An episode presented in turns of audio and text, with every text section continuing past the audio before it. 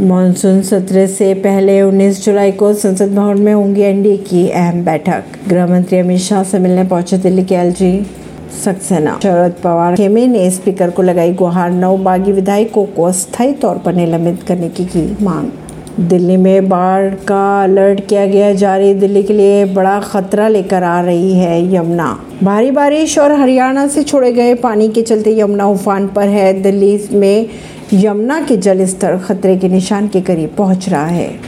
केंद्रीय जल आयोग के अनुसार दिल्ली में यमुना नदी के जल स्तर की बात की जाए अगर तो मंगलवार यानी 11 जुलाई को खतरे के निशान यानी दो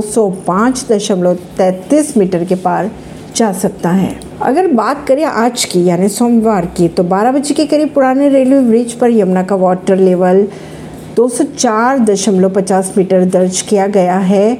दोपहर के बाद हथनी कोण बैराज से दो लाख सत्रह हज़ार तीन क्यूसेक पानी यमुना में छोड़ा गया।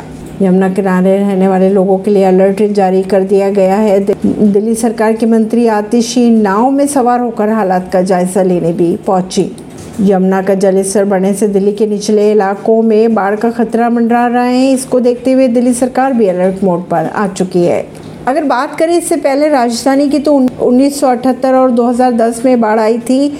उस समय कई इलाकों में पानी भर गया था। 1978 में यमुना में दो लाख चौबीस हज़ार तीन सौ नब्बे क्यूसेक पानी छोड़ा गया था।